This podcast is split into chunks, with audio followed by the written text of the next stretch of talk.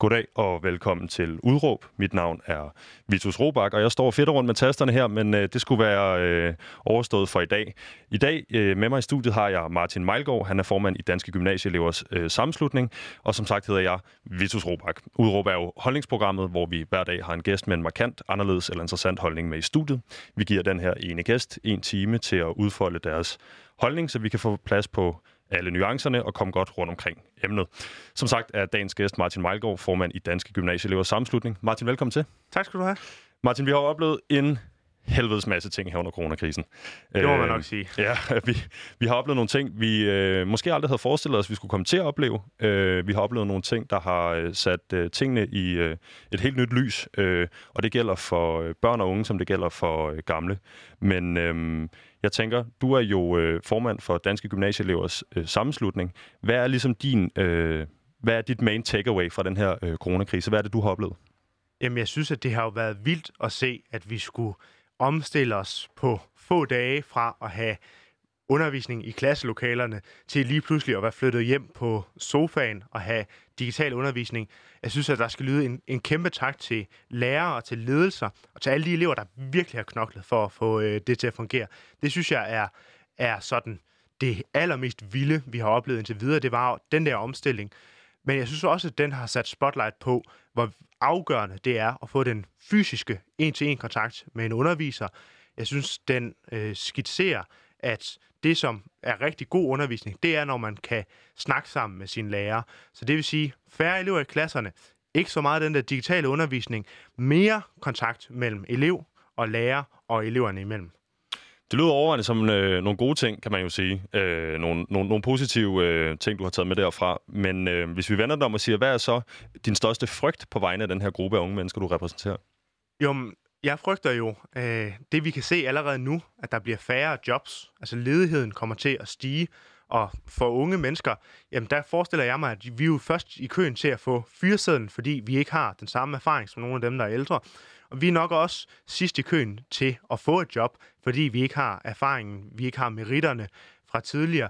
Så jeg frygter, at vi oplever en generation, som øh, ikke kommer til at have de samme muligheder på arbejdsmarkedet. Jeg frygter også med den dimensionering, der er på videregående uddannelser, at rigtig mange bliver afvist. Det var det, vi så i krisen 2008, hvor flere søgte ind på en uddannelse. Der var også væsentligt flere, der fik et afslag. Jeg frygter, at man kommer til at gå rundt, ikke at have nogen, kunne tage nogen uddannelse, fordi der er man blevet lukket ude, og ikke at kunne gå på øh, gå ned og få et arbejde, fordi dem er der ikke nogen af. Og så frygter jeg også, at dem, der kommer ind, jamen, de ikke har et sted at bo, fordi at der kommer til at være endnu mere flaskehals, endnu mere proppet på, øh, på boligmarkedet. Øh, altså i, i virkeligheden håber jeg, at, at der bliver tælsæson så, så lang tid som overhovedet muligt, fordi jeg frygter, at enten sætter man sig for dyrt, eller også så har man ikke råd til at bo, særligt i nogle af de store studiebyer. Modtaget. Og øh, lige netop de her dynamikker med øh, forhøjet øh, ansøgning på landets universiteter øh, og boligpriser, alt den her, øh, den her slags dominoeffekt, det skal vi snakke en hel del om i dag nemlig.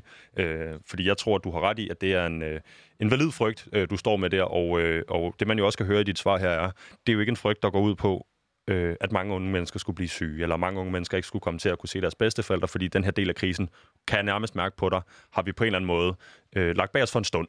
Jamen det, jeg tror, vi skal være meget øh, opmærksom på krisen og på sundheds... Øh, altså den frygt, der er for vores sundhedsvæsen, for vores ældre medborgere, for vores svage medborgere. Jeg synes, at det, vi har set, er, at ungdom over den brede linje har været ret god til at være opmærksom på den her udfordring, har været god til at følge retningslinjerne. Men vi kommer også til at stå med en hel række andre udfordringer, som er utrolig vigtige, at vi også adresserer. Og der er min frygt, at ungdommen bliver glemt, at vi laver hjælpepakker til de voksne, så at sige, og vi har lavet hjælpelån til dem, der går på en uddannelse. Jeg synes, at det er helt skørt, at, at hvis ikke vi bruger den her krise til at bygge unge mennesker op, i stedet for at smække dem hurtigt igennem systemerne, trække dem ned, jamen så misser vi en chance for at sikre, at unge mennesker kommer i uddannelse, kommer i arbejde, og vi sikrer nogle ordentlige rammer for deres uddannelsesliv. Det må da være skønt at være dansk gymnasieelev øh, under din ledelse, tænker jeg. Du ser det her som en mulighed og som en, øh, en, en, en, altså, ja, en chance for at, at, at, at virkelig rykke på nogle ting, øh, som jeg forstår dig. Jamen, jeg håber, at politikerne tager ansvar. Jeg håber, at man siger, vi ønsker ikke at lade krisen ramme de unge hårdest. Vi ønsker ikke, at det skal være ungdommen, der betaler for krisen. Vi ønsker, at vi, nu hvor vi kan se, at der bliver færre jobs at tage, jamen så siger vi, så sætter vi alt benhårdt ind på, at unge mennesker får en uddannelse. Vi siger, at vi følger øh, vismændenes bud om at give helikopterpenge til dem, som kunne sætte, kan sætte gang i økonomien, som for eksempel er de unge. Og vi siger, det er vigtigt, at man kan få et sted at bo. Øh, det er vigtigt, at man har råd til at, øh, at købe mad. Øh, man skal også have enderne til at mødes, når man er ung. Og det, jeg håber, at det er det, som bliver den politiske handling bagefter. Jamen, det er godt at høre, Martin, fordi øh, vi har jo en øh, hel time, og øh, det er jo øh, den skønne præmis for det her program, at vi kan komme øh, rundt omkring det hele. Vi kan få styr på øh, den holdning, der ligger øh, hvad skal man sige, øh, bag. Vi kan øh, snakke med dig om øh, den konkrete sag, øh, vi lige har set her i sidste uge med... Øh, Roskilde Katedralskole elever, der er kommet hjem fra en tur på Sverige. Vi skal også snakke lidt om øh, Pia Olsen Dyrs øh, udmelding i øh, politikken her til morgen. Øhm, men som sagt, så er der jo den her konkrete sag fra sidste uge. Det er nogle unge studerende, der har været i Sverige. Så har der været enormt meget snak øh, om... Øh, hvilket ansvar gymnasiet bag de her unge elever har. De er taget sted i en, i en gruppe, og øh, på 14 elever, så vidt jeg husker, fem af dem er øh, smittet øh, ved hjemkomst. Det er ikke der... Øh, altså man kan sige, det betyder ikke en ting, de er blevet smittet i Sverige, men de er altså smittet øh, efter at være kommet hjem. Øh, noget andet, vi skal snakke om i dag, øh, Martin, det er det her med studenterkørsler og eksamener. Altså, de har ja. været øh, op og vende enormt meget, de her to emner, øh, så det skal vi selvfølgelig også runde. Øh, og så går vi øvrigt ind i en sommer, der med al sandsynlighed ikke kommer til at være, som nogle sommer har været før. Øh, særdeleshed, hvis det vi kigger på det. Ja. Øh, vi stod og snakkede øh, lidt her i en udsendelsen. Øh, du skulle både have været på, hvad hedder det, folkemøde, og øh, hvad var den anden ting, du nævnte her lige? Øh? Jamen, jeg vil godt have været, øh, have været i USA her, ja, ja, men her i USA sommer. også. Jamen, det, er det. det ville og, have, været, have været utrolig fedt. Og ude på efteråret. Det når vi også at snakke om det ja. her. Øhm, så det, som jeg siger, det, det kommer til at blive en sommer som, øh, som aldrig før, øh, og, øh, og i særdeleshed for ungdommen. Øh, så det skal vi snakke om. Vi skal også øh, runde det her med, øh, hvad det er for et, øh, altså hvad det er for en generation af unge mennesker, det her samfund øh, har været med til at producere. Øh, og det er ikke fordi, vi skal fokusere på negativerne. Det kan være, øh, allerede nu kan jeg jo mærke på dig, du har, øh, du ser mulighederne i, øh, i, i, i, i de her gråzoner og i de her øh, krisetider. Øh, så det skal vi også snakke med os om. Men øh, jeg følger lige op her. Hvad har du glædet dig allermest til i sommeren? Jeg havde glædet mig helt vildt meget til, øh, til folkemødet på Bornholm. Øh, jeg synes, at det er en fremragende mulighed. Vi tager alle sammen fra, vi tager afsted fra Danske Gymnasieelever samslutning hver eneste år, øh, og det er jo en, en mulighed for at snakke en hel masse politik, og for at, også at drikke nogle øl med, med dem, som man er afsted sammen med. Så det havde jeg glædet mig utrolig meget til at komme over på, på Klippeøen. Og ja, men øh, jeg misunder dig jo, øh, skulle jeg til at sige, at du overhovedet skal derover, for det, det vil jeg enormt også gerne. Det er ikke noget, der øh, lå på min liste. Jeg skulle på Roskilde Festival, og det er selvfølgelig aflyst, øh, var noget, jeg havde glædet mig til. Men øh, Martin, jeg tænker, øh, for at gøre øh, både mig selv, dig og øh, lytteren en tjeneste, så skal vi lige... Øh, hvad kan man sige, få, få et lille indblik i de her sager. Øh, og når jeg snakker om de her sager, så snakker jeg øh, konkret om de tre sager, vi har øh, brugt en masse tid på at diskutere her i medierne på det seneste. Det er øh, Sverigetur øh, på Roskilde øh, Katedralskole. Det er øh, de danske gymnasieelevers mulighed for at køre studenterkørsel eller vognkørsel i år. Øh, og så er det selvfølgelig det her med de her eksamener. Men i stedet for øh, en helt øh, slavisk gennemgang, så tænker jeg på, gider du ikke de her tre sager i prioriteret rækkefølge for den, der betyder mindst for dig, lige at sætte mig ind i, hvor er det, vi står henne? Øhm, altså, jeg tror, at, at det som... Øh, nu tror jeg, jeg glemte den aller sidste, du sagde, øh, men... Øh, den hedder øh, eksamener, vognkørsel og sværtur. Øhm, jeg synes, at, at det, som har vi har gået mest op i, har været studenterkørsel og eksamenerne. Øh, så jeg vil sige, at, at den, der har fyldt mindst for mig, har været turen til, til Sverige. Og, øh, og det har været fordi, at jeg har været... Øh, altså fordi, at det der med at kunne komme op og fejre sine studenter, eksamen, er jo... Vi kan jo alle sammen huske det også, der blev, jeg blev student sidste år. Vi kan jo alle sammen huske, hvor meget det har betydet. Øh, og det der med at komme til eksamener efter sådan en turbulent forløb, havde jo været helt skørt, hvis vi skulle op til alle de eksamener, der har været tidligere. Så det er noget af det, som, der hvor vi har haft fokus, øh, at sikre, at der er nogle ordentlige rammer for unge mennesker. Når det kommer til historien om Sverigeturen, jamen, så er det, er det jo rigtigt, at, øh, at det har fyldt rigtig meget. Øhm, og, øh, og det er jo klart, at det er også en, en god og spændende historie, og øh, også at hisse sig op over. Øhm, og det kan jeg så også godt forstå, at man, at man gør.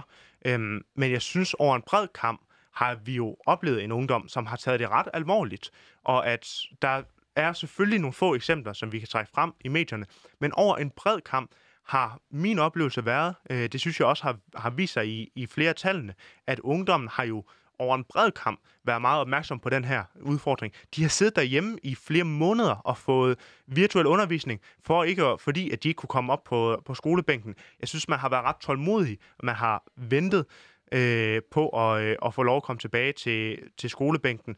Så jeg synes, over en bred kamp, synes jeg, at det, som øh, vi har set, er, at vi kan være stolte af ungdommen også. Hvorfor tror du, at øh, lige den historie med øh, turen til Sverige følger så meget i det danske mediebillede? Jamen, fordi at vi kan blive farvet over, at der er nogle unge mennesker, som ikke følger reglerne. Det kan jeg, kan jeg så set også godt forstå, at det her det er en alvorlig situation, vi står i, og, og det, at man øh, at, at den kører den historie, synes jeg også er, er fint. Men jeg synes bare, at, at det, som jo er de, noget af det, som er allervæsentligt nu her, bliver jo, hvordan trækker vi unge mennesker ud af ledighed? Hvordan sikrer vi, at de har et ordentligt økonomisk grundlag? Hvordan beskytter vi alle vores medborgere, som stadig er udsat for sygdom, og som er de allervigtigste spørgsmål? Og over en bred kamp, synes jeg, har været mit indtryk været, at ungdommen har klaret sig ret fint og har fulgt reglerne. Så jeg synes også, at det er en nuance i den her debat. Hørt. Og inden vi fortsætter med den her prioriterede øh, liste, hvor vi skal snakke lidt mere om, øh, hvad der er, der konkret er sket med de her eksamen- og så vil jeg lige spørge ind til det her, fordi jeg tænker, at en af grundene til, at den får så meget plads, den her historie, øh, og har fyldt så meget, det er jo også, at, at vi står lidt i en limbo-periode lige nu, hvor der lige så stille bliver åbnet op for landet. Hvis man bor i øh, København eller Aarhus, så har man kunne se, øh, og de andre storbyer øvrigt, men i, i storbyerne rundt omkring Danmark har man kunne se øh, ungdommen blandt andet, øh, lad os kalde det den brede ungdom, øh, folk op i øh, 30'erne også, har simpelthen været rigtig meget ude den her weekend. Vejret var super godt. Folk har været ved hvad hedder det, stranden og øh, på havnefrontene og så videre. Øh, og jeg tænker på, om altså gæder vi står i den her øh, lidt limboagtige situation, hvor vi er på vej ud af den her krise, håber vi. Øh, så ser vi så nu de her unge mennesker, der, der begynder at tage ud og rejse. Øh, og selvom rejsen er relativt kort, og den foregår til Sverige, så er det alligevel sådan, at øh, næsten hver tredje, nej, over hver tredje af de øh, studerende, der kom hjem fra den tur i Sverige, var blevet testet positivt med corona efterfølgende. Og det skal selvfølgelig gentages, at det ikke nødvendigvis, altså, vi kan ikke være sikre på, at de er blevet smittet i Sverige. Det kunne tingene godt tyde på dog. Så jeg tænker også, at den her historie fungerer lidt som en forsmag på en, på en, for den almindelige dansker derude. Hov, skal vi, skal vi til at være bange for, at de unge tager ud og henter noget mere corona hjem, uafhængigt af, hvor godt de har klaret det øvrigt i den her corona? Er, tænker, er du enig med, enig med mig i den? Jamen, jeg tror, at det er noget af det, som kan være, være rationalet. Jeg vil, jeg vil meget gerne, at vi påpeger, at det her det er jo en enkeltstående historie med nogle få øh, unge, som har været i Sverige. Og øh, jeg synes, at det, som også er afgørende i den her tid, det er jo, hvordan gør vi det bredt set? Altså, hvordan øh, løser ungdommen generelt den her opgave? Og hvordan tror du, det, de gør det? Jamen, der har mit indtryk været, at man har gjort det ret udmærket. Jeg har ikke de præcise tal på, hvor mange procent af befolkningen på de forskellige aldersgrupper, der har været smittet. Men øh, sidst jeg så noget i den stil, var det egentlig okay pænt for, for ungdommen også. Og, og man kan sige, at vi har jo ikke været op på, på skolebænken, i, øh, bortset fra dem, som skulle afslutte. Altså man har jo faktisk lavet, givet ret stor køb på øh, at komme tilbage. Der har været arbejdspladser, der har været, været åbne, ikke alle, øh, men altså, man har siddet hjemme øh, og modtaget øh, virtuel undervisning gennem en skærm i en lang periode, selvom vi kunne se, at unge blev mere ensomme, øh, fik dårligere relationer til deres klassekammerater, ikke kunne følge med fagligt. Der har man alligevel siddet tilbage. Man har også taget ansvar for den her situation. Så jeg synes, at det er alt andet lige en væsentlig nuance til spørgsmålet om, og er ungdom bare ligeglade? Fordi det er ikke mit indtryk. Nej. Modtaget. Og det her kommer vi selvfølgelig også lidt mere ind på senere i udsendelsen. Men Martin, øh, jeg vil lige høre dig. Øh, de to sidste punkter her. Øh, eksamen og studenterkørsel. Du får ikke lov at lægge dem lige ved siden af hinanden. Hvad, hvad er det vigtigste for dig af de to? Um, og hvor er vi i øvrigt øh, på det område? Sige, det, er, det er jo meget let nu, fordi eksamener, det er jo ligesom lykket. Så kan vi sige, at det, det er blok 2 jo. Fordi det, der er ikke, det er ikke så aktuelt længere jo. Men nu har vi lavet en, en aftale, som endte med at være rigtig fin. Det var meget tæt på det, som vi foreslår, at man får lov at forsvare sit, øh, sin mundtlige øh, studieretningsprojekt. Man har øh, et par få eksamener, når, hvis man afslutter første og anden G'erne. Dem, der går i første HF, skal ikke til eksamener. Jeg synes, at man har overordnet set lavet en ret fin aftale, og at dem, som får et par eksamener, jamen det er dem, som øh, fik lov at komme tilbage tidligere og, øh, og have under, almindelig undervisning.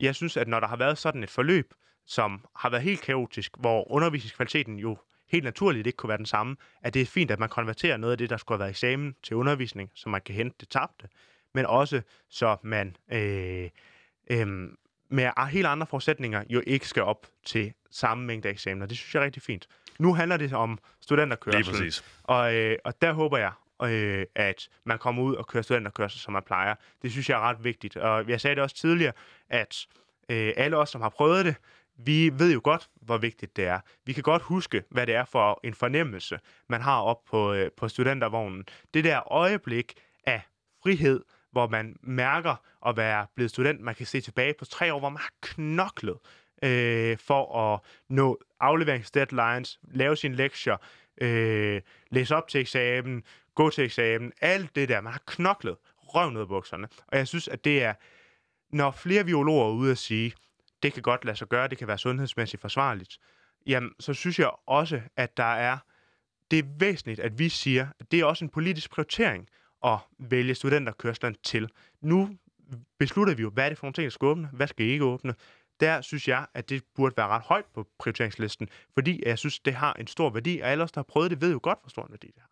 Ja, og jeg tænker, jeg står her så og ligner en flækket træsko i ansigtet, fordi at du minder mig om, hvor fantastisk en dag det der er. Man er jo øh, for alvor fri, og man står nu og kigger ind i sit voksne liv øh, langt hen ad vejen uden nogen øh, barriere. Nogen skal på sabbat, og nogen skal ud og rejse og alt muligt andet lækkert, og det er en fantastisk dag i øvrigt, og en fantastisk periode i ens liv. Men Martin, jeg tænker, øh, vi skal ikke langt længere tilbage end for knap to uger siden, hvor der var partilederdebat, og Josefine Fock for eksempel foreslår, studenterkørsel uden alkohol. Jeg ved godt, hvad jeg personligt synes om det, men at, at, at, bliver I ikke også nødt til at imødekomme øh, resten af landet øh, på sådan noget som det her, hvor man jo for alvor er tæt på hinanden, og folk kysser og krammer alt muligt på kryds og tværs på sådan en vogn i løbet af en hel dag? Jo, men du ser det jo ret godt faktisk helt til slut. Man sidder i forvejen tæt på hinanden. Øh, men vi siger ikke, at man kan opleve opholde, eller undskyld, man kan ikke holde den der afstand, som ellers er vejledning.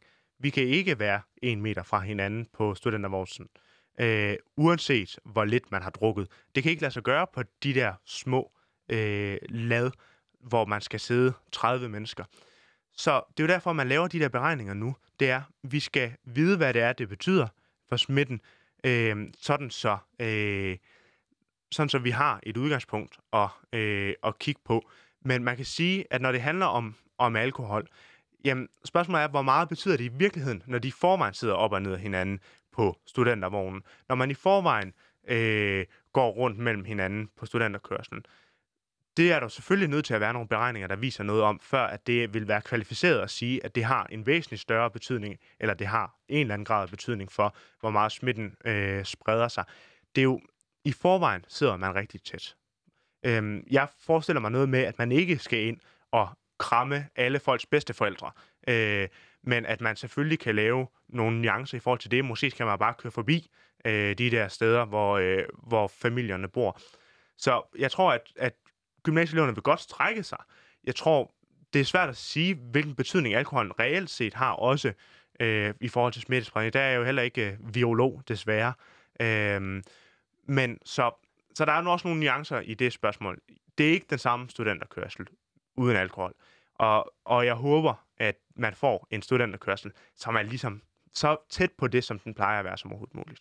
Modtaget. Øh, jeg tænker ikke, vi skal blive dvælende alt for længe ved det her. Nu fik vi dig på, øh, øh, hvad hedder det... Øh, Helt i gang. Ja, men helt i gang, og så i, altså i øvrigt til det her med, hvad status er på de forskellige ting, fordi det er simpelthen blevet druknet i øh, Black Lives Matter og alt muligt andet, og det var jo den, øh, den helt store, øh, det helt store samtaleemne øh, for i uge. Øhm, men nu ved jeg, nu ved lytteren, øh, hvor vi er henne med det. Det jeg tænker på, det er, at øh, du nævner selv, du nævner jo øh, selv det her med, øh,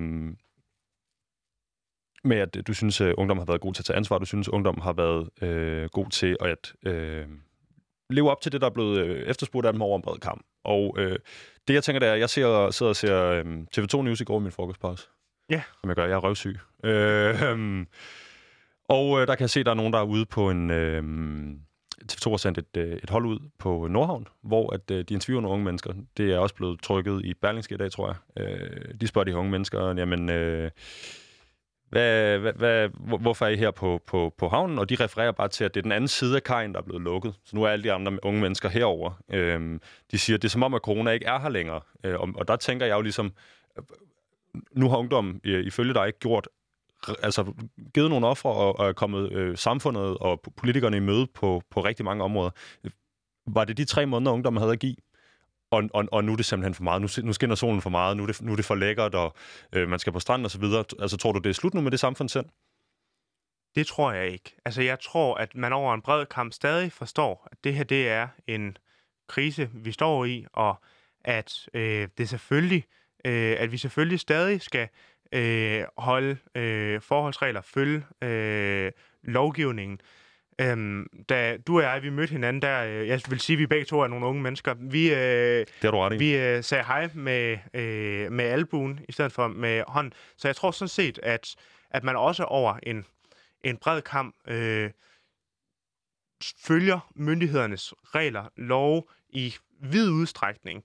Øh, og selvfølgelig er der nogle eksempler på, at, at man ikke øh, overholder alle vejledninger, alle regler. Øh, men jeg synes, at over en bred kamp har mit indtryk været, øh, at, at man har gjort det indtil videre. Jeg har ikke den... Altså, jeg er ikke nødvendigvis så bange for, at man helt stopper op med at følge øh, myndighedernes anbefalinger og vejledninger nu. Men heldigvis begynder vi også at åbne op mere og mere. Smittetrykket ser jo heldigvis fornuftigt ud, øh, og der er jo ingen af de unge mennesker, der kommer på Roskilde Festival i år. Øh, heller, ikke, heller ikke dig.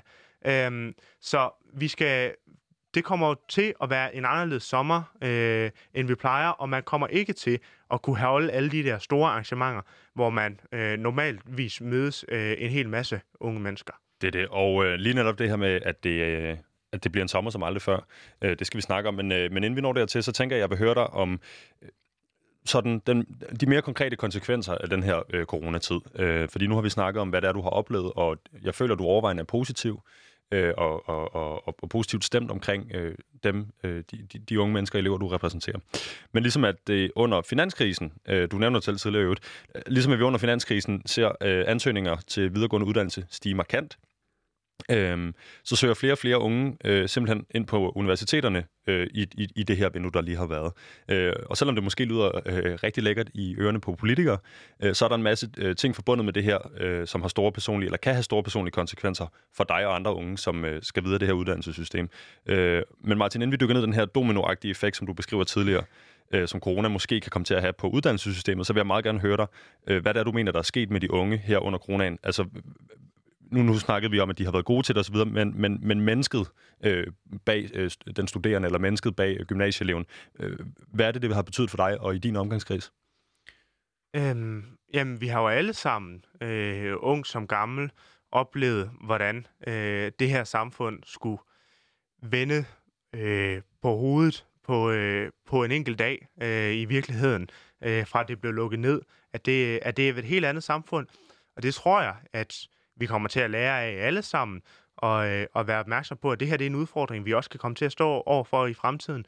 Men når du nævner det der med, øh, med uddannelse og hvad det kommer til at betyde i fremtiden, jamen så er der jo rigtig mange unge mennesker. Vi ved jo ikke, vi kan jo ikke tallene på, hvor mange det er, som har øh, mistet et øh, studiejob, fordi de melder sig jo ikke ledige ned på, på øh, øh, for at få kontanthjælp, fordi de har jo stadig en uddannelse, som, Øh, så det vil sige, at det, vi ved jo ikke, hvad det betyder øh, for alle unge mennesker endnu. Jamen, betyder det, at man ikke længere kunne øh, arbejde som tjener nede på restauranten, fordi den lukkede?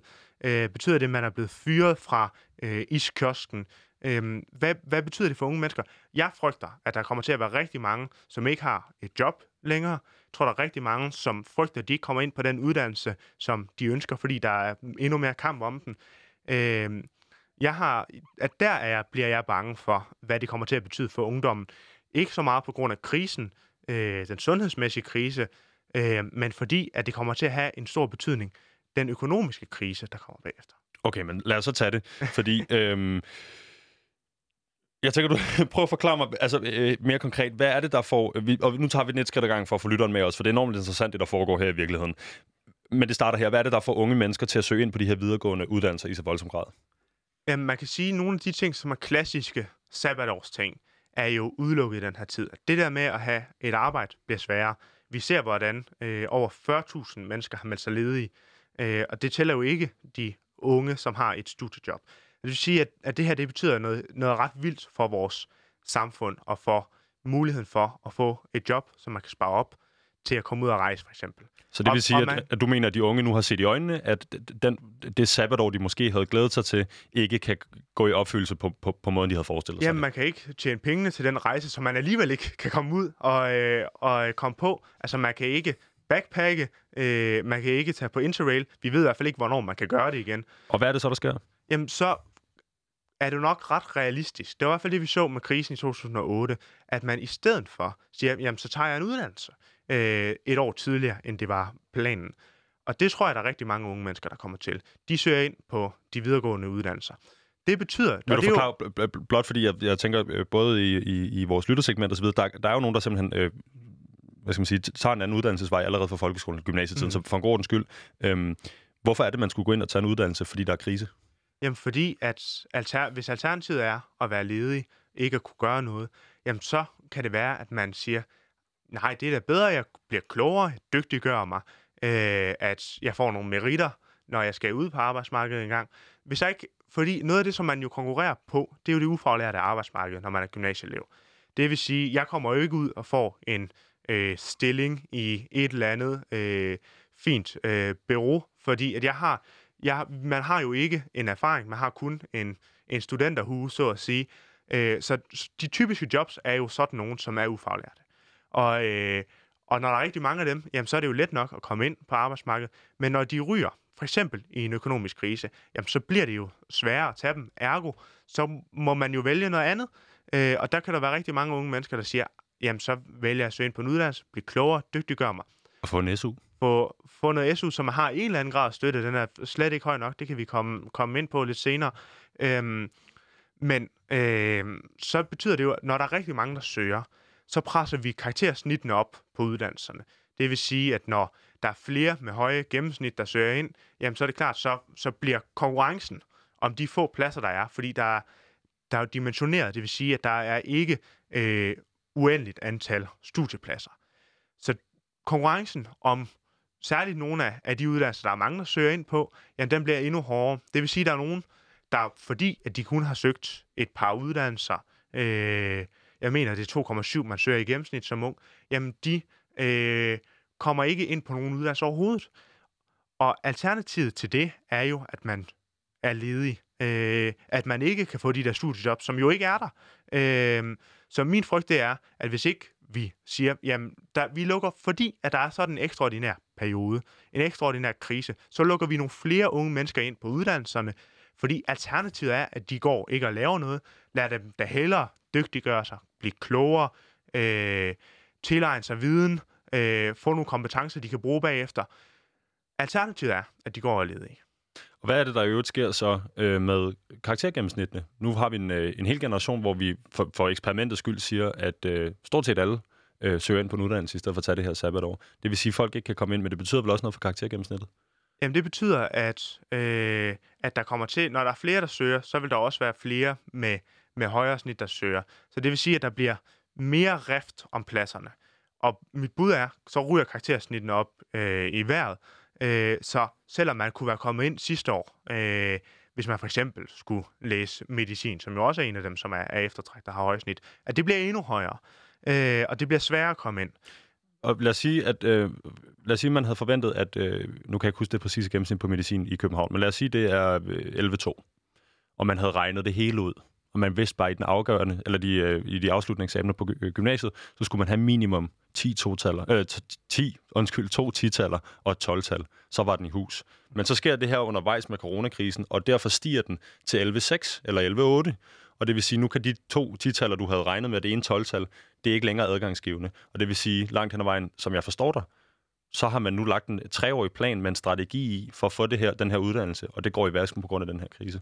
Ja, det kan man, kan man godt formulere det på den måde. At det er vigtigt for mig at sige, jeg synes ikke, at karakterbladet er sådan en investeringsportefølje, hvor man siger, at jeg skal bare have høje snit, fordi så kan jeg søge ind på nogle af de uddannelser, der selv har høje snit. Jeg håber, tror på, at man søger efter motivation. Altså, man søger det, man brænder for. Og hvis det er at læse medicin, så synes jeg, det er, at man bliver de dygtigste læger, tror jeg, hvis man ønsker at være læge. Det er det, man brænder for. Øhm, så, så jeg håber, at man søger efter motivation, efter øh, det efter passion. Altså man søger det, som man brænder for. Når uddannelses- og forskningsministeren er ude og sige, at vi skal bare søge bredt i stedet for, så er det jo med sådan et, en Excel-arks tankegang, at vi kan bare øh, søge præcis sådan, så at vi matcher det, som vi tror arbejdsmarkedet efterspørger om 5, 10, 15 år. Det vil jeg synes var ærgerligt. Jeg synes, jeg håber og tror, at man søger efter det, man brænder for. Og så er vi nødt til at lave nogle gode rammer for, at, øh, at unge mennesker også i år får nogle uddannelser, øh, hvor det er nogle ekstraordinære omstændigheder. Og, øh, og jeg er bange for, at der er flere, der bliver afvist. Det var der i 2008. Og jeg synes, vi er nødt til at lave nogle strukturer omkring, øh, omkring vores uddannelsesinstitutioner, sådan så at vi ikke op, oplever en stor gruppe unge, som vi bare taber på gulvet. Det er jo lige præcis det der med at få bygget mennesker op, gøre dem dygtigere, gøre dem klogere, i stedet for at sige, at de skal ud og knokle på et arbejdsmarked, hvor det kan være svært at finde et job. Modtaget. Og det var så den her del af, af, hvad skal vi sige, af konsekvenserne ved coronakrisen, som er inden for, hvad vi kan kalde uddannelsesområdet, eller i uddannelsessektoren. Men der sker også noget andet jo. Det er, hvis flere mennesker kommer ind på uddannelserne, der overvejende ligger i de store byer. Hvad sker der så med boligmarkedet? Jamen, det er jo det, at uanset om vi får lavet det der opsagssystem, øh, som jeg pladerer for, hvor der, hvor der bliver løsnet lidt på den der dimensionering. Jeg foreslår ikke sådan fuldstændig fri øh, optag på, øh, på de videregående uddannelser. Øhm, uanset om, om vi laver den model eller ej, så tror jeg, at der er flere, der kommer til at blive optaget på uddannelsesinstitutionerne. Øh, fordi man også kommer til at søge en lille smule bredere, man kommer til at og, øh, og der kommer til at være flere mennesker, der søger ind, også på de uddannelser, hvor der ikke er de der store øh, og høje krav. Så når flere bliver optaget, jamen så kommer man jo til at pakke flyttekassen og øh, rejse hjemmefra, øh, måske til en anden by. Øh, og vi har i forvejen flaskehalsproblemer på øh, boligmarked. Vi har i forvejen dyre priser. Vi har i forvejen svært ved at finde et sted at bo, øh, når man øh, flytter afsted for at læse. Øh. Og jeg er bange for, at der bliver øh, konkurrence om de, endnu mere konkurrence om de billige boliger, og der er nogen, der enten sætter sig for dyrt, altså man ikke har råd til et sted at bo, at man skal øh, surfe rundt på folks sofaer på må og få, øh, at man ikke, øh, at man er nødt til øh, sove i telt, hvad ved jeg, for at, at have tag over hovedet. Øhm, og, øh, og det er vi i simpelthen nødt til at gøre noget ved. Og det er jo både, ved, det er jo både en investering at få bygget en masse nye boliger. Øh, det kan også være at sige, at vi sætter et, et loft over, hvor, hvor dyrt det må være at have øh, kaldt det ungdomsboliger, sådan så vi reelt set ved, hvor mange ungdomsboliger der er. Siger det, øh, øh, så, så der er flere ting, vi kan gøre, men, men vi er nødt til at tilvejebringe flere billige boliger til unge mennesker. Så det er en af de ting, du vil gøre ved det. Men jeg tænker, øh, på den ene side, så har vi en situation, hvor du godt kunne tænke dig at øh, øge optaget på mm. uddannelsesinstitutionerne. Hvis vi gør det, så ender vi jo så modsat i den situation, du lige har beskrevet. Hvad er den fede løsning her? Hvad mener du, man skal gøre? Jamen, man skal gøre begge dele i virkeligheden. Altså, man skal tilvejebringe flere billige... Man skal åbne op, sådan så folk de får en uddannelse. For det synes jeg er vigtigt, at man, hvis man ønsker at blive klogere, dygtiggøre sig, jamen, at så øh, kan man komme ind på en uddannelse. Jeg synes samtidig, at øh, det er vigtigt, at vi sikrer, at unge mennesker har råd til at bo i de byer, hvor de, øh, hvor de skal læse, hvor de skal blive klogere. Så det, som jeg foreslår, det er, at man kan jo enten sige, øh, at man skal have mere i SU, så som har råd til de der dyre boliger, eller også så skal vi tilvejebringe flere billige boliger. Det kan være, at vi skal bygge dem op. Det kan være, at vi skal øh, købe nogle boliger og sige, at vi sænker priserne på dem. Hvad ved jeg for nogle modeller, der kan, der kan lade sig gøre? Øh, men og hvis vi bygger nogle flere boliger, jamen, så er det jo også en mulighed for at få en masse nye lærlinge. Sige, de kan komme ud. Der er sociale klausuler i alt det, vi bygger. Vi siger, at der skal være ekstra antal lærlinger, øh, lærlingetimer i de her byggerier, så vi får nogle unge mennesker øh, ud og arbejde øh, med øh, deres erhvervsuddannelser. Modtaget. Fordi jeg tænker, det konkrete er jo, at vi står i den her situation allerede fra september måned mm. i år, øh, langt den vejen. Ja, men det tager tid at, at få bygget boliger. Øh, det tager jo øh, noget tid, så det, man kan ikke på samme måde tilvejebringe dem lynhurtigt. Så det, kan også, så det er noget med også at understøtte øh, de studerende økonomisk. Jamen, det er, så det, det er så det næste, jeg vil spørge dig om, fordi øh, jeg går selv på universitetet, øh, når jeg står her i radioen, og øh, jeg tænker da, jeg får da en udmærket SU. Altså, øh, nogle, øh, nogle gange kunne det have været fint at supplere det med noget lån, nogle gange kunne det have været fint at supplere det med noget, noget arbejde i fritiden. Øh,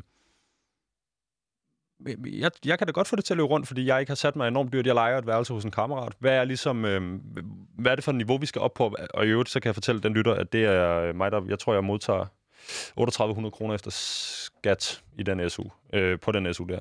Øh, og det dækker min husleje, og så kan jeg ligesom øh, gå ud og tjene lidt til, til, til, hvad der skulle være ekstra ting, altså min, mine andre udgifter. Hvor, hvor mange flere penge skal jeg have som studerende på et universitet?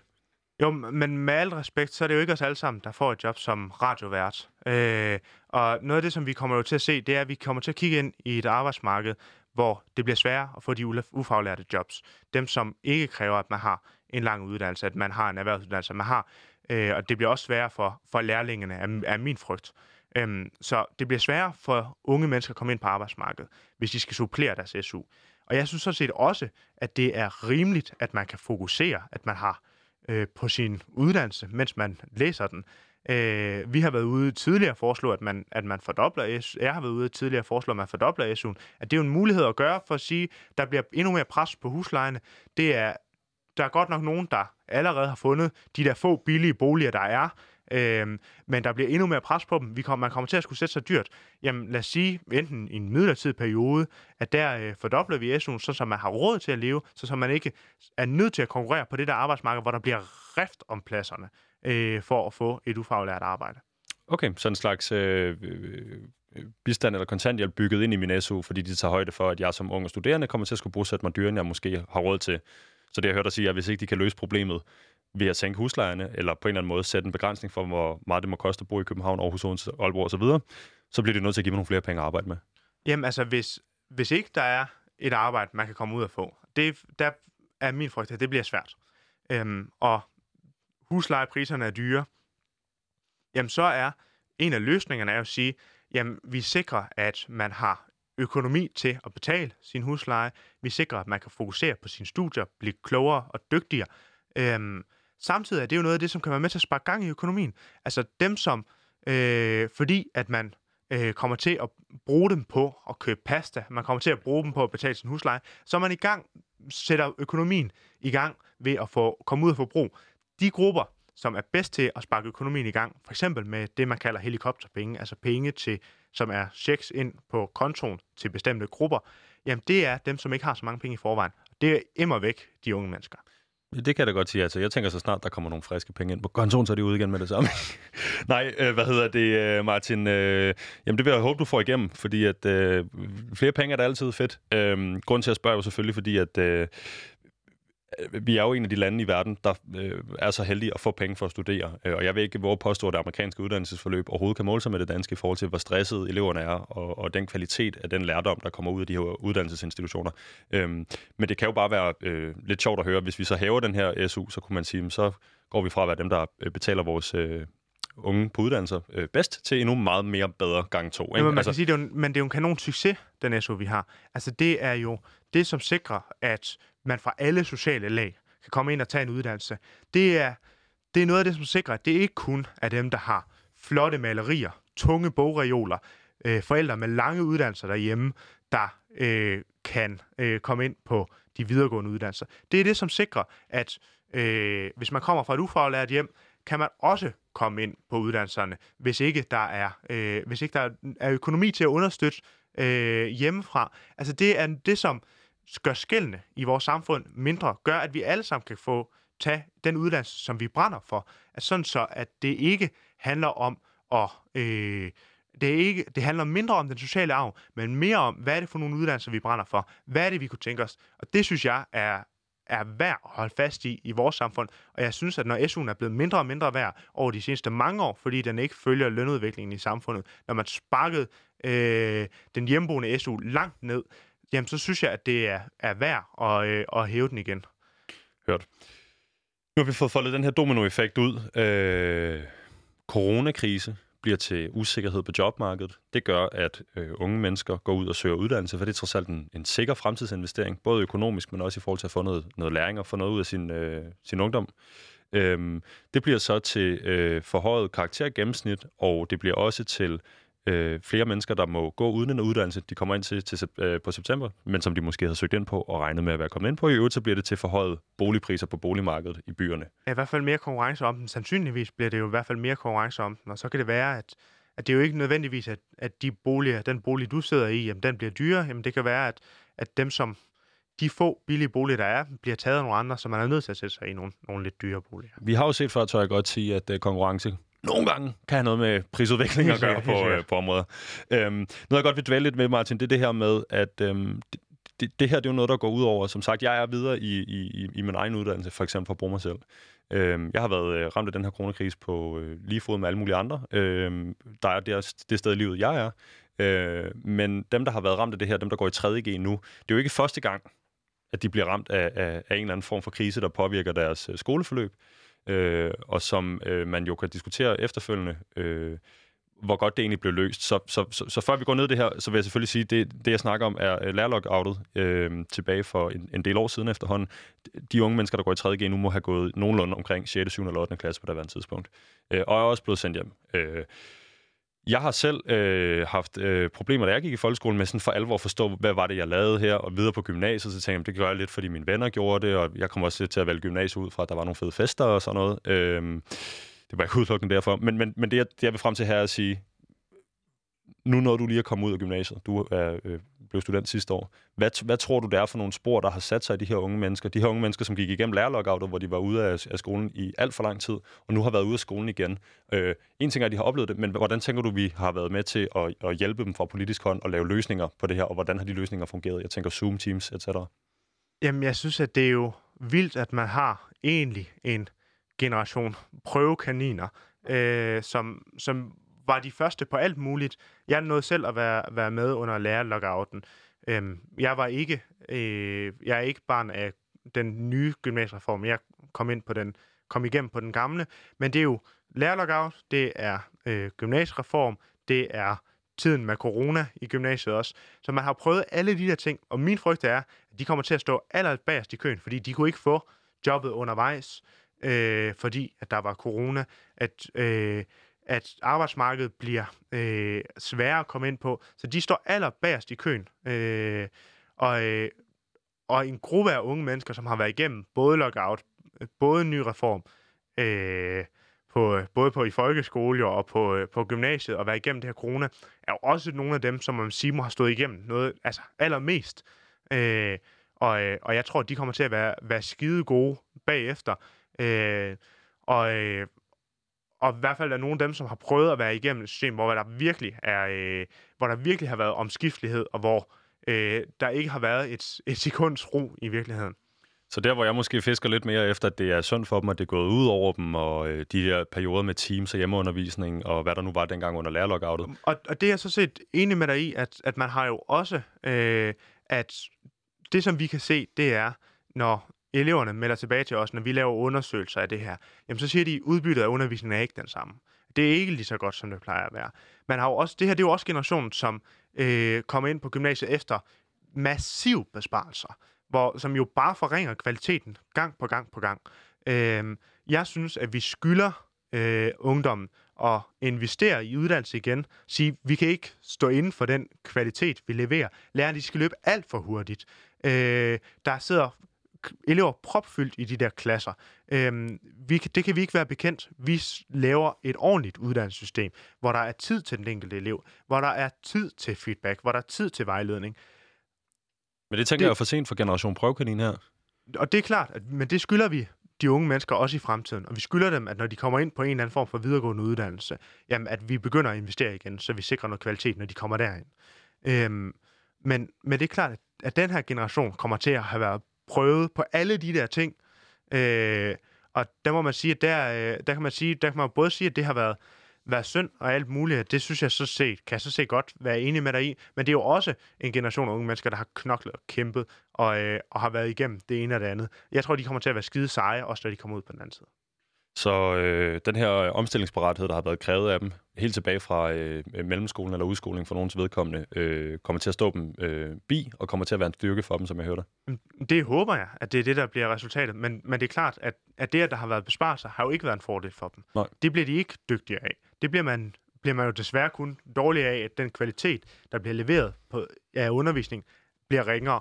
Øh, og det er jo det, vi ser, når, øh, når politikerne vælger og, og lade som om, at vores uddannelser er kornfædre, man bare kan skære dem ned, øh, så er det jo det, der er konsekvensen. Og, øh, og det synes jeg, at man skylder fremtidige unge mennesker, øh, dem som går i folkeskolen nu, at det uddannelsessystem, som de møder fremadrettet, det skal være i orden.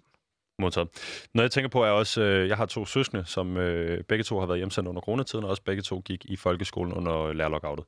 Øh, det har været meget tydeligt for dem, at det, de har gennemlevet øh, på deres egen krop i de her perioder, det er øh, langt hen vejen, vil jeg sige sådan, at hvis ikke det var, fordi der var krisetilstand i landet, eller krisetilstand i øh, lærernes øh, fagforening, øh, så vil jeg egentlig være bekymret for, om de unge mennesker der egentlig levede et liv, som det ville se ud, hvis man havde en ungdomsdepression. Altså man bliver indenfor, man har 14 timer skærmtid på sin iPhone i døgnet, øh, man går sent i seng, man står sent op, man får måske et lidt skævt forhold til sine forældre med tiden, fordi man er teenager, man er træt af at være lukket inde på den samme bogpæl.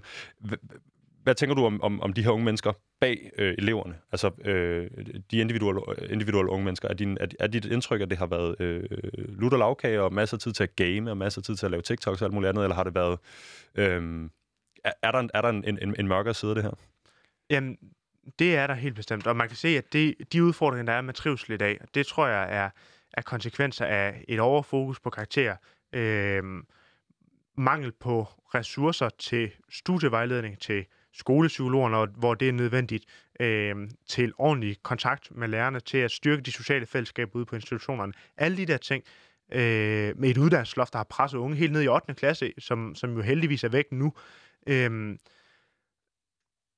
det har massiv konsekvenser på trivselen. Og min Altså, og det kan vi jo se, at der er unge mennesker, der er stresset, der er presset, der føler, at de konkurrerer med deres klassekammerater, i stedet for at gøre hinanden dygtigere.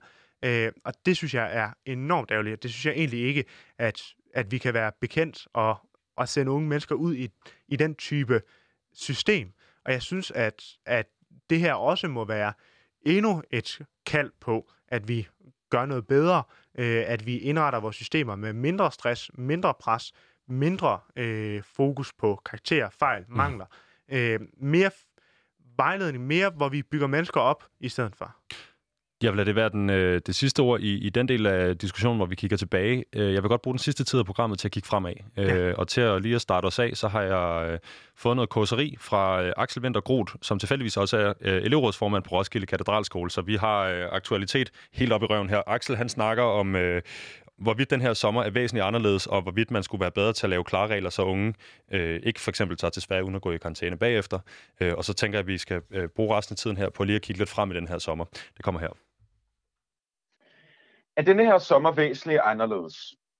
Ja, det er den virkelig. Øh, der er tale om en sommer, hvor mange unge mennesker har mistet en af deres vigtigste tidspunkter i deres liv. Om det er at blive nødt til at lade være med at holde en fødselsdagsfest, eller om det er at miste deres gala, måske endda deres vogntur. Så det er virkelig en sommer, som har taget hårdt på rigtig, rigtig mange unge mennesker. Øhm, men, men de unge har været virkelig tålmodige øh, i, i år, og har været virkelig gode den her sommer til at, til at holde sig tilbage, og det synes jeg, de skal have stor ros for. Skal man være bedre til at lave klare regler, så unge ikke tager til Sverige, uden at gå i karantæne bagefter? Det ville være skønt, hvis det var sådan, men uanset hvor klare reglerne er, så er det svært at vide, hvornår folk følger dem. Øhm, desuden så, så har vi som unge mennesker en masse fede ting at lave i Danmark. Vi kan stille og roligt godt begynde at mødes med vores venner og, og begynde at være sammen igen. Værtshusene åbner også stille og roligt, så, så vi kan begynde at se hinanden og være, og være sammen og være fælles. Og øh, på den måde stadigvæk have muligheden for at, at få en masse gode sociale oplevelser ud af, ud af den her sommer, hvor at det sociale desværre er blevet, blevet stjålet fra os af den her frygtelige virus.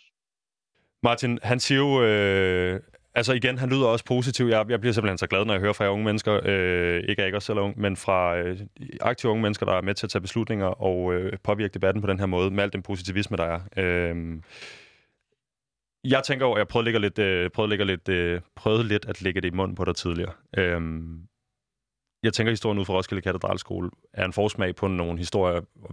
Jeg styrer ikke medierne, så jeg må godt antage, at, at vi kommer til at se en del af de her historier hen over sommeren. Øh, nemlig historier om folk, der har taget ud og rejser, har taget virus med hjem, hvad end de måtte være unge, eller en, øh, en helt almindelig familie, der har været begravet søen, hvis man kan komme til det. Øh, det, jeg tænker øh, mere konkret, er, at unge udlever deres ungdom i fællesskaber. Altså, det kan være på efterskole, det kan være på højskole, men det skulle også bare på et tæppe over i fældeparken. Øh, har vi haft nok, altså har vi haft nok fokus på, nu kigger vi fremad, men har vi haft nok fokus på, hvor svært det er at efterleve corona som ung? Øh, og, og, og, og tror du, vi skal være endnu bedre? Skal du i din position som øh, formand for Danske Gymnasieelevers Sammenslutning være bedre til at informere og gå, og gå mere ud i den her kamp for at få de unge med ombord øh, på, at de skal styre sig og have det sjovt samtidig? Jamen, jeg tror i hvert fald, at øh, det at lægge mærke til ungdom og de udfordringer, man står for, er helt afgørende i den her periode. Øhm, vi ved jo, at, at fællesskaberne er afgørende for, om man trives, man har det godt. Så jeg glæder mig også over, at, at det går bedre og bedre med den her forfærdelige sygdom, at vi at smittetallene fortsætter at lave, at øh, regeringen og de andre folketingspartier siger, at vi kan mødes flere mennesker øh, sammen, øh, sandsynligvis fra allerede fra på mandag. Øh, så, så det glæder jeg mig jo også over, at vi kan, lige pludselig kan begynde at mødes, øh, altså måske endda op til 50 mennesker. Øh, det synes jeg er, øh, det er jo også en, altså det er jo, det giver en lille smule optimisme i hvert fald. Du smiler, øh, kan jeg se. Ja, og, øh, og det, at, at klasserne kan mødes og holde studentergilder i et eller andet omfang, sandsynligvis, jamen det vil, vil jo være fantastisk godt. Øh, så, så der er jo noget, noget positivt omkring det her. Og så bliver det ikke de der familieferier ud i, øh, i udlandet, øh, sandsynligvis i hen over sommeren. Nu må vi se, hvad der, hvad der sker med sygdommen, hvad der sker med, med rejsevejledningerne. Men det bliver jo en helt anden type sommer. Øh, det bliver ingen folkemøde på Bornholm øh, for os, der har glædet os til. Det bliver ingen Roskilde Festival. Så det er klart, at unge mennesker kommer ikke til at være i nogle af de der sociale fællesskaber, som man havde planlagt, som man havde været vant til. Men der bliver jo heldigvis mulighed for at lave de der sociale fællesskaber, lave arrangementer, hvor man kan være 30, 40, 50 mennesker. Nu ser vi, hvor, hvor mange vi får lov at mødes. Hvad med for, for dit eget vedkommende? Du nævnte tidligere, eller var lige kort ind på det her med at skulle til USA i efteråret. Øh, hvad er det for nogle øh, overvejelser, du har omkring at tage afsted eller ikke at tage afsted? Jamen, det øh, regner jeg ikke med at skulle. Hvad var det, du skulle have været over efter?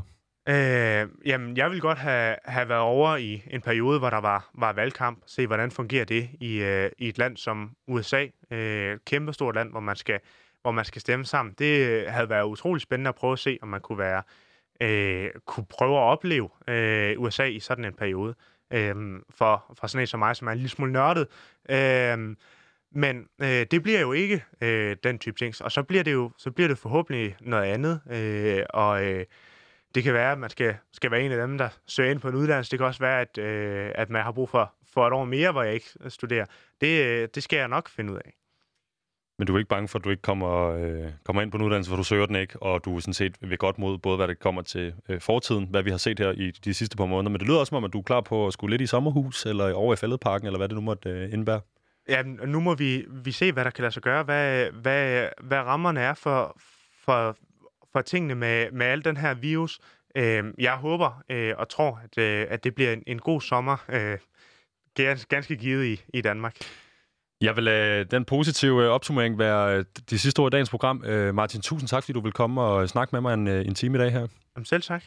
Jeg skal sige, at dagens producer hedder Pauline Kloster. Dagens producent var Rackerpark Productions. Du har lyttet til Udråb. mit navn er Vitus Robak, og hvis du sidder derude med en holdning eller en mening, du synes er interessant, eller noget, vi måske skulle prøve at bokse lidt med, så kan du skrive ind på udraab tak fordi du lyttede med.